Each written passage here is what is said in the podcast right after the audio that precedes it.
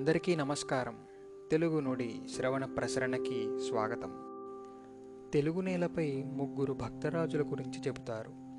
రామదాసుగా ప్రసిద్ధికెక్కిన గోపరాజు రామభక్తి సామ్రాజ్యము కోరిన త్యాగరాజు తన నోట పలికిన భాగవతమును పలికించిన రామునికి అంకితమిచ్చిన పోతరాజు. వీరి భక్తి పద్యాలలో కీర్తనల్లో లోక విఖ్యాతము వారిలో నేడు త్యాగయ్య భక్తి సముద్రములోని ఒక రత్న సమానమైన ఎన్నాళ్ళు తిరిగేది అన్న కీర్తనలో సాహిత్యాన్ని విని సారాంశాన్ని ఆ తరువాత అందులో దాగి ఉన్న పదరత్నాలను గమనించుకుందాం. ఎన్నాళ్ళు తిరిగేది? ఎన్నాళ్ళు తిరిగేది? ఎన్నాళ్ళు?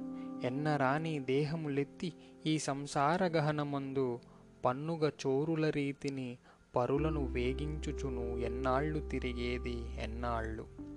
రేపటి కూటికి లేదని రేయి పగలు వ్యసనమంది శ్రీపతి పూజల మరచి చేసినట్టి వారి వలెనే నెన్నాళ్ళు తిరిగేది?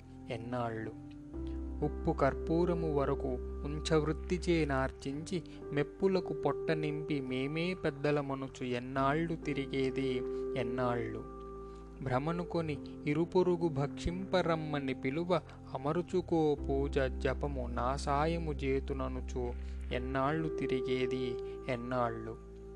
నాయందుండు తప్పులు నాడే తెలుసుకుంటివి గాని పాయ విడువక మహానుభావ త్యాగరాజ వినుత ఎన్నాళ్ళు తిరిగేది? ఎన్నాళ్ళు? ఎన్నరాని దేహములెత్తి ఈ సంసార గహనమందు ఎన్నాళ్ళు తిరిగేది?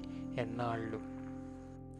ఇప్పుడు ఈ కీర్తన యొక్క అర్థాన్ని అందులో ఉన్న పదాల్ని చూద్దాం. ఎన్నాళ్ళు తిరగాలయ్యా ఓ రామ లెక్కలేనన్ని జన్మములెత్తి సంసార గహనమందు గహనము అంటే అడవి.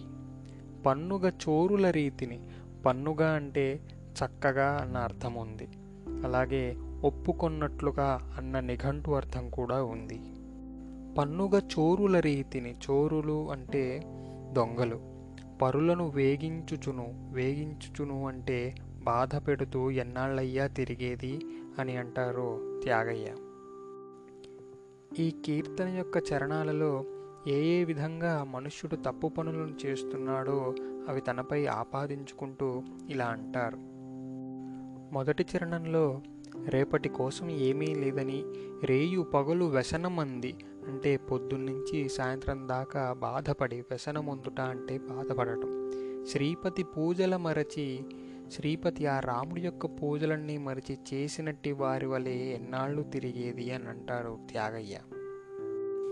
రెండో చరణంలో ఉప్పు కర్పూరము వరకు ఉంచవృత్తి చేయన ఆర్జించి అంటే రోజు గడవడం కోసం కావలసినవి ఉంచవృత్తి అంటే ఏ రోజుకు ఆ రోజు కొన్ని ఇళ్ళకు వెళ్ళి దొరికినంత తెచ్చుకొని తినడం.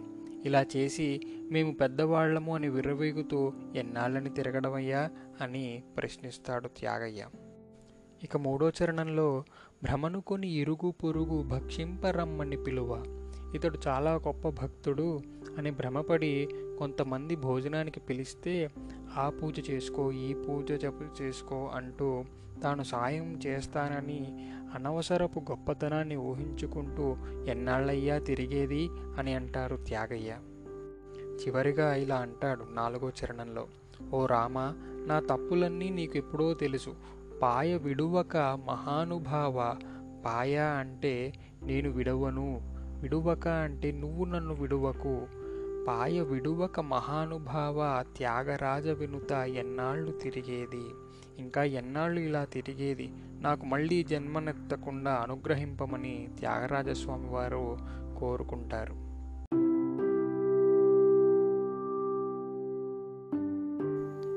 ఇటువంటి చక్కని పదాలతో మోక్షము పొందిన ఘనుడు త్యాగయ్య. అంత శక్తిగల తెలుగు భాషకు నమస్కరిస్తూ తిరిగి వేరొక ప్రసరణలో మరో సాహితీ ప్రక్రియలోని తెలుగు పరిమళాలను ఆస్వాదిద్దాం. సెలవు.